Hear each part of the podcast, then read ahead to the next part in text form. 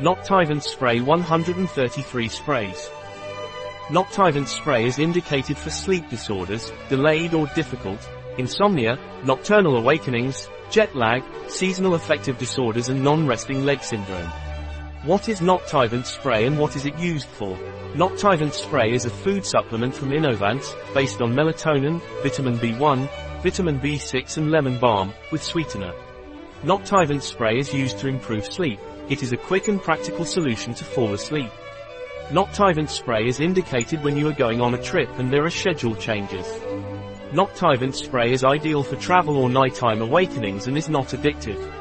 How should I take Noctivance spray?